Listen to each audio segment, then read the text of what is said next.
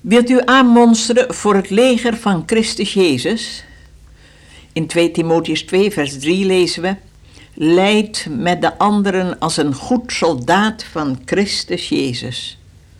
Wilt u aanmonsteren? Er is een leger dat zo sterk is en zo goed bewapend en onder zulk een volmaakte leiding dat de overwinning zeker is. Dat is geen leger dat vecht voor een bepaald land. Het is een wereldleger. Weet u wat de toekomst van de wereld is? Een vrederijk. Vrede op aarde gelijk in de hemel. Een aarde bedekt met de kennis des Heeren zoals de wateren de bodem van de zee bedekken. Zwaarden herbewerkt tot ploegscharen. Wilt u meer bijzonderheden weten? Gaat u dan maar eens puren uit de woorden van de profeten, de woorden van de Heer Jezus zelf en van de apostelen. En dan het boek van de openbaring van Johannes. Ik hoorde dit verhaal van Napoleon.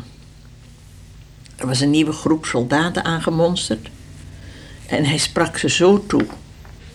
Mannen, als je in mijn leger strijdt, dan kun je ervan op aan dat dikwijls als je hongerig bent, er geen eten blijkt te zijn.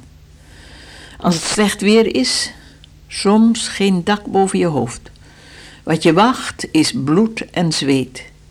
Maar één ding kan ik je verzekeren, als je voor mij vecht. Dan zet je je leven in voor Napoleon die nog nooit een slag verloor. Denk nu een minuut na. Wil je toch soldaat in mijn leger zijn, kom dan een stap voorwaarts. Hij keerde zich om en wachtte een minuut. Toen keek hij naar de jonge mannen. Ze stonden nog schouder aan schouder. Hij zei: Ik geef jullie nog één kans. Is er niet één die het aandurft? Nog één minuut wacht ik.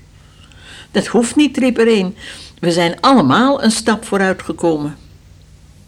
Napoleon verloor zijn laatste slag. Koning Jezus zal niet verliezen. Hij was overwinnaar, hij is overwinnaar en hij zal overwinnaar zijn.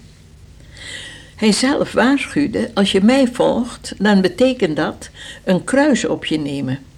Sterven als het tarwegraan, dat pas vrucht brengt als het sterft in de grond. Je leven verliezen voor mij, dan zul je het winnen. Ja, het kan martelaarschap betekenen. Peter zegt: in 1 Peter 4, vers 12. Geliefde, laat de vuurgloed die tot beproeving dient, u niet bevreemden alsof u iets vreemds overkwamen. Integendeel, verblijd u naarmate gij deel hebt aan het lijden van Christus, opdat gij ook met vreugde zult mogen verblijden bij de openbaring zijner heerlijkheid. Indien gij door de naam van Christus smaad leidt, zijt gij zalig. Dat de geest der heerlijkheid en de geest Gods op u rust. In land waar het gevaarlijk was om Jezus te volgen, kwam een jonge man naar me toe. We hadden met de hele gemeente samen geluisterd naar wat de Heilige Geest ons te zeggen had over het volgen van Hem. Van Hem die uit de hemel naar deze aarde was gekomen en hier geleefd heeft en toen gestorven is aan het kruis van Golgotha omdat hij ons zo geweldig lief had en hij ons voor de eeuwigheid redden wilde. Die jongen zei: nu ben ik bereid voor Jezus te leven en te sterven, als Hij dat wil. Toen las ik in die jongens ogen de geest der heerlijkheid, waar Petrus van sprak. Het doel van de wereldstrijd waar wij middenin staan is vrede op aarde. Johannes heeft geschreven in Openbaring 21, vers 3 tot 5: Zie, de tent van God is bij de mensen, en hij zal bij hen wonen, en ze zullen zijn volken zijn, en God zelf zal bij hen zijn, en hij zal alle tranen van hun ogen afwissen. En de dood zal niet meer zijn, nog rouw, nog geklaag, nog moeite zal er meer zijn. En hij die op de troon gezeten is, dat is Jezus, zeide: Zie, ik maak alle dingen nieuw.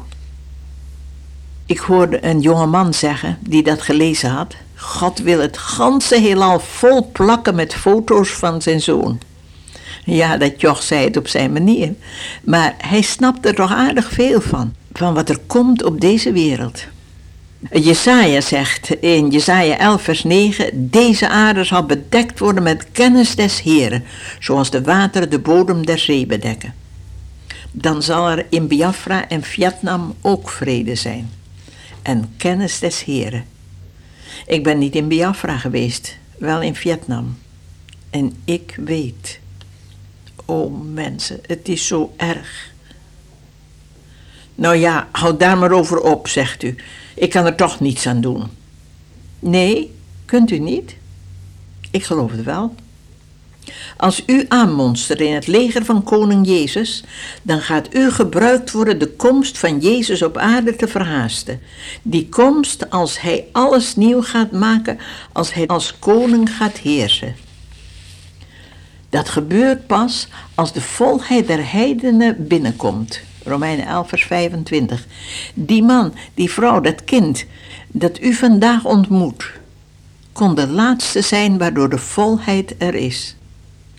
Is het uw lijden waard om voor koning Jezus te strijden? Kijk maar even naar Biafra en Vietnam. Ach, het kan ook dichter bij huis. Er is genoeg misère in Holland en in het land waar u die luistert woont. In plaats van zwaarden, ploegscharen. De wolf zal met het lam verkeren, een vrede die alle verstand te boven gaat. Liefde onuitsprekelijk. De vrucht des geestes, overal. Liefde, vrede, blijdschap, langmoedigheid, vriendelijkheid, goedheid, trouw, zachtmoedigheid, zelfbeheersing. Galaten 5, vers 22. Laten we bidden. Heer Jezus, kom spoedig en doe wat u beloofd hebt. Dank u dat u ze allemaal gaat gebruiken, die daar net of nu geantwoord hebben. Ja, Heer Jezus, schrijf u mij maar in het boek des levens en op de presentielijst van uw soldaten. Ik wil lijden met de anderen als een goed soldaat van Jezus Christus, waar u ook gebruiken wilt. Halleluja. Amen.